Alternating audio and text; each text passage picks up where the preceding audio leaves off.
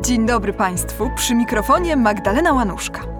Przełom października i listopada to czas wspomnienia wszystkich świętych oraz upamiętnienia zmarłych. No to ostatnie oczywiście nie tylko w kulturze chrześcijańskiej. Wiele europejskich społeczności pogańskich miało właśnie w tym czasie swoje obchody związane z kultem przodków, jak chociażby słowiańskie dziady. Już w kulturze średniowiecznej przebieranki i makabryczne żarty wplatane w narrację o śmierci, o które dzisiaj kojarzymy z obchodami Halloween, pełniły ważną rolę oswajania strachu przed przemijaniem. Ale dzisiaj w moim podcaście w cyklu Sztuka Powszechnie Nieznana nie będę mówić o samej tradycji Halloween, tylko raczej właśnie o świętych.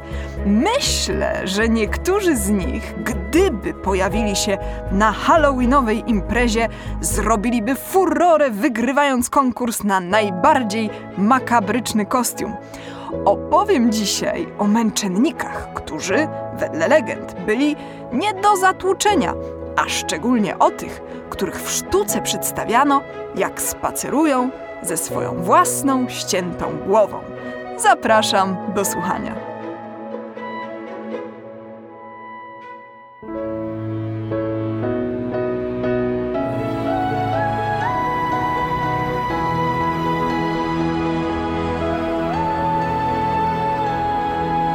Dziękujemy patronkom i patronom za wsparcie. Dołącz do grona dobroczyńców podcastu Tygodnika Powszechnego w serwisie Patronite.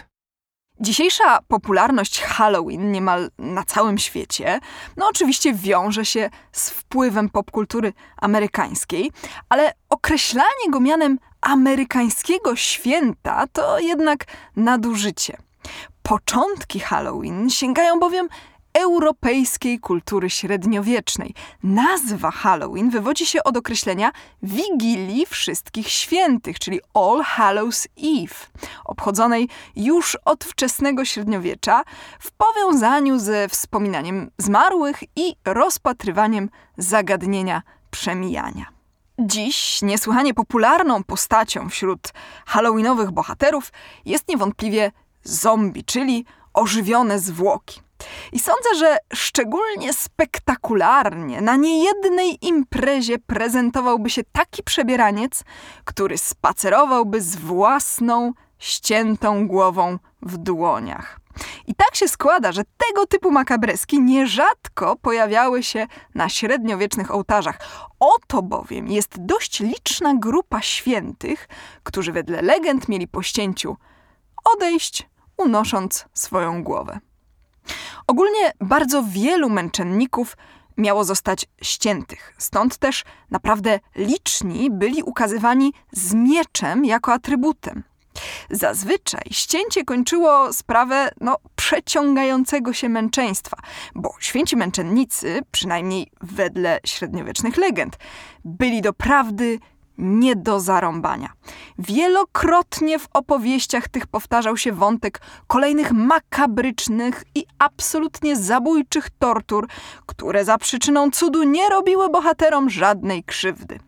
Szczególnie żywoty wczesnochrześcijańskich męczenników i męczennic obfitują w tego typu fantastyczne wątki. I oczywiście my dzisiaj traktujemy tę historię jako nieco może nawet zabawną fikcję, ale trzeba powiedzieć, że przynajmniej częściowo źródłem tych wymysłów były problemy średniowiecznych autorów z ustaleniem koherentnego przekazu, kiedy korzystali z różnych źródeł. No po prostu w przypadku niektórych świętych zachowały się sprzeczne wczesne zapiski odnośnie ich męczeństw, no a średniowieczni pisarze i teologowie próbowali jakoś połączyć je w całość. Znakomitym przykładem może być legenda świętego Bartłomieja Apostoła. Otóż Pisząc swoją złotą legendę, Jacopo da Voragine w przypadku śmierci tegoż apostoła zanotował nawet, że w różnych źródłach trafił na różne informacje o śmierci świętego. A chcąc nie podważać żadnego ze skądinąd szacownych źródeł, podsumował tak. Różne są zdania o rodzaju męczeństwa świętego Bartłomieja. Na przykład święty Doroteusz powiada, że został on ukrzyżowany. Święty Teodor zaś mówi, że Bartłomiej został obdarty ze skóry. W wielu księgach czytamy natomiast tylko, że został ścięty. Te różne zdania dałoby się pogodzić, gdyby się powiedziało, że Bartłomiej został najpierw ukrzyżowany, później, zanim jeszcze umarł, dla większej męki zdjęto go z krzyża i obdarto go ze skóry, a na koniec zaś ścięto mu głowę. Oczywiście w rozwoju tych fantastycznych opowieści w stylu zabili go i uciekł, e, w przypadku średniowiecznych żywotów świętych odegrała też sporą rolę pobożność ludowa. No, niewątpliwie gawiedzi podobały się historie pełne nieoczekiwanych zwrotów akcji i mrożących krew w żyłach makabrycznych detali. W efekcie na średniowiecznych nastawach ołtarzowych znajdziemy mnóstwo inspiracji na halloweenowe kostiumy. A to wspomniany już święty Bartłomiej, niosący swoją własną zdartą skórę, a to święty Erazm z jelitami nawiniętymi na korbkę i tak dalej.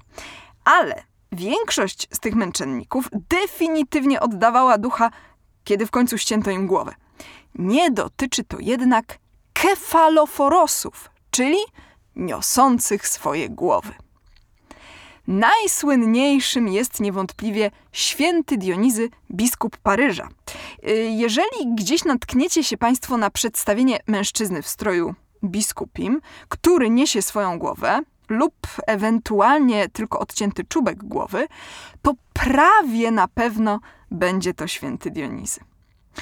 Ów święty Dionizy, pierwszy biskup Paryża, żył w III wieku.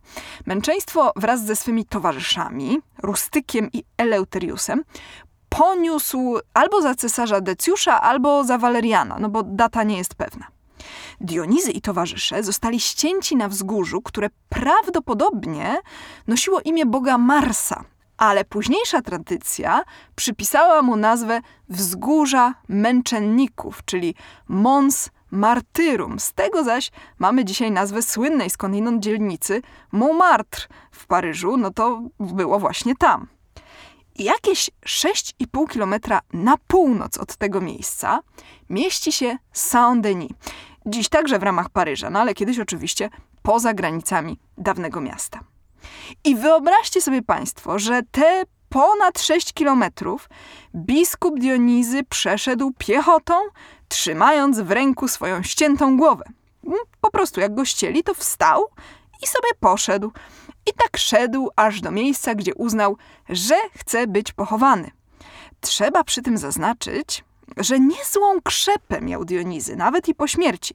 No bo taki spacer na ponad 6 kilometrów to nie mało. A w dodatku złota legenda mówi, że w chwili męczeństwa Dionizy był już starcem dziewięćdziesięcioletnim. W tym miejscu, gdzie dotarł i legł Dionizy, powstała słynna bazylika Saint-Denis, późniejsza nekropolia królów Francji. No, skoro Dionizy taki kawał drogi szedł po śmierci, żeby tam go pochowali, to znaczy, że to musi być znakomite miejsce na wieczny spoczynek. No, niestety królom Francji się ostatecznie nie udało odnaleźć tam wieczystego spokoju, bo w czasie Wielkiej Rewolucji Francuskiej groby monarsze zostały sprofanowane, no ale to już zupełnie inna historia. Ponieważ benedyktyni z Saint-Denis twierdzili, że mają całe relikwie świętego Dionizego, łącznie z głową, no to zrobił się mały konflikt w XV wieku, kiedy kanonicy z katedry Notre Dame w Paryżu uparcie bronili twierdzenia, że są w posiadaniu czubka głowy tego świętego. I stąd pojawiły się w sztuce przedstawienia Dionizego nie ze ściętą całą głową, ale z obciętym czubkiem.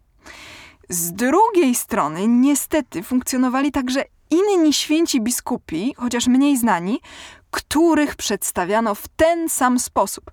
Na przykład święty Nikazy biskup Reims miał być ścięty w pierwszych latach V wieku, w czasie najazdu Wandalów, no i bywa on przedstawiany albo jako trzymający swoją ściętą głowę, albo jako biskup z obciętym czubkiem głowy. Takie przedstawienie już teraz jest na stronie mojego podcastu w serwisie Tygodnika Powszechnego. Na szczęście nie każdy święty Kefaloforos był biskupem. Mamy także inne przykłady, w tym nawet jedno dziecko, a mianowicie świętego Justusa, czy też Justa z Buwo, który miał ponieść męczeństwo za bycie chrześcijaninem w czasie prześladowań za cesarza Dioklecjana na koniec III wieku. Wedle legendy miał wówczas dopiero 9 lat ów święty Justus. Gdy został ścięty, wstał, podniósł swoją głowę i nie przestawał mówić, dając świadectwo wiary, co nawróciło pogan, którzy go zabili. Sztuka powszechnie nieznana. Opowiada Magdalena Łanuszka. Tak się składa, że mamy również święte kobiety, które wędrowały ze swoją ściętą głową, chociażby święta Regula, która wraz ze swym bratem Feliksem jest patronką Curychu. Brat i siostra byli męczennikami wczesnochrześcijańskimi. Zostali ścięci wraz ze swym sługą Exuperantiusem za wyznawanie wiary chrześcijańskiej w roku 286. Po ścięciu mieli podnieść swe głowy, wejść na pobliski pagórek i pomodlić się, zanim położyli się i ostatecznie umarli. Oczywiście pochowano ich w tym miejscu, które sobie w ten sposób wybrali. Z czasem ich sanktuarium, czyli Grossmünster w Curychu, stało się jednym z najważniejszych kościołów protestanckich w mieście, ale to osobna historia. W każdym razie polecam Państwa uwadze reprodukcję późnogotyckiej kwatery z 1506 roku, która dziś znajduje się w Narodowym Muzeum Szwajcarskim w Curychu. Przedstawia ona Feliksa, Regule i Exuperantiusa idących w stronę Chrystusa ze swymi ściętymi głowami w dłoniach. I przy tej okazji, na koniec, muszę Państwu powiedzieć o problemie bardzo interesującym dla mnie jako historyka sztuki, a mianowicie – jak artyści radzili sobie z problemem nimbu wokół głowy takiego świętego? Nimb, czasem także zwany aureolą, e, w sztuce średniowiecznej najczęściej miał formę w całości wypełnionego złotego koła, ewentualnie złotego okręgu za głową świętego. No, jest to przedstawienie blasku świętości. No ale problem pojawia się wtedy, kiedy święty nie ma już swojej głowy na karku, tylko trzymają w ręku. Bo pytanie jest takie, gdzie w tej sytuacji umieścić nimb? Od razu powiem Państwu, że czasem się zdarza, że świętych kefaloforosów przedstawiano niejako z dwiema głowami. Jedną normalnie na karku, a drugą w dłoni. To jest przedstawienie świętego, który po prostu ma atrybut w postaci swojej głowy. Atrybut, czyli coś, po czym rozpoznajemy, z jakim świętym mamy do czynienia. Jeśli taki święty oprócz atrybutu normalnie ma swoją głowę również na karku, no to oczywiście nie ma problemu. Nimb umieszczony jest na właściwym miejscu, czyli za ową głową na karku. Ale co jeśli przedstawienie jest bardziej drastyczne, co było dosyć częste, i ukazuje świętego po prostu ze ściętą głową, a nawet fontanną krwi tryskającą z szyi? No, muszę Państwu powiedzieć, że tu artyści postępowali różnie. Część uważała, że nimb przynależy do głowy świętego, a więc otaczali nim ową ściętą głowę trzymaną w dłoniach przez postać. Ale byli i tacy, którzy wychodzili z założenia, że nimb jest nieziemskim blaskiem umiejscowionym w rejonie za głową świętego i pozostaje tam, nawet wtedy, kiedy owa głowa spada z karku. Przykłady każdego z tych rozwiązań znajdziecie Państwo oczywiście już teraz na stronie mojego podcastu w serwisie Tygodnika Powszechnego. No i wreszcie jest chyba moja ulubiona trzecia opcja, a mianowicie przedstawienie z dwoma nimbami. Jednym za głową, trzymaną przez świętego w ręku, a drugim w miejscu, gdzie owa głowa znajdowała się przed ścięciem. Tak jakby artysta, nie mając pewności, gdzie dać nimb w tej trudnej sytuacji, na wszelki wypadek dał dwa.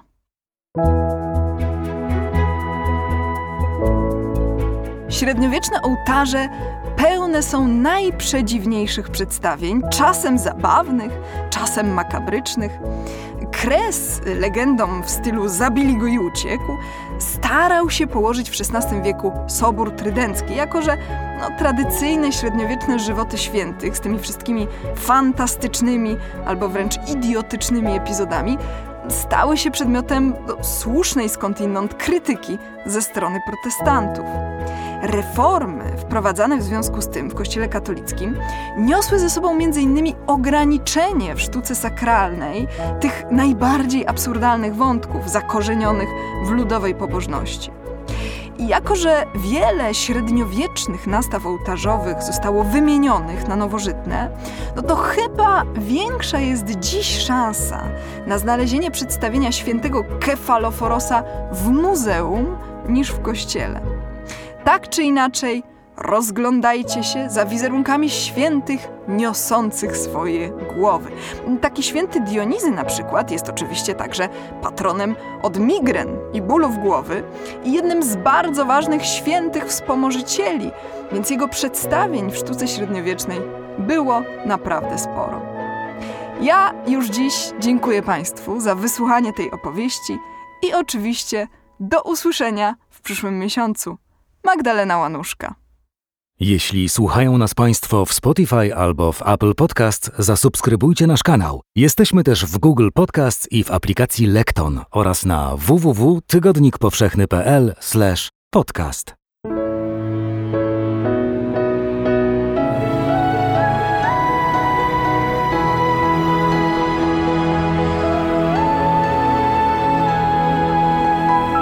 Podcast powszechny. Weź, słuchaj.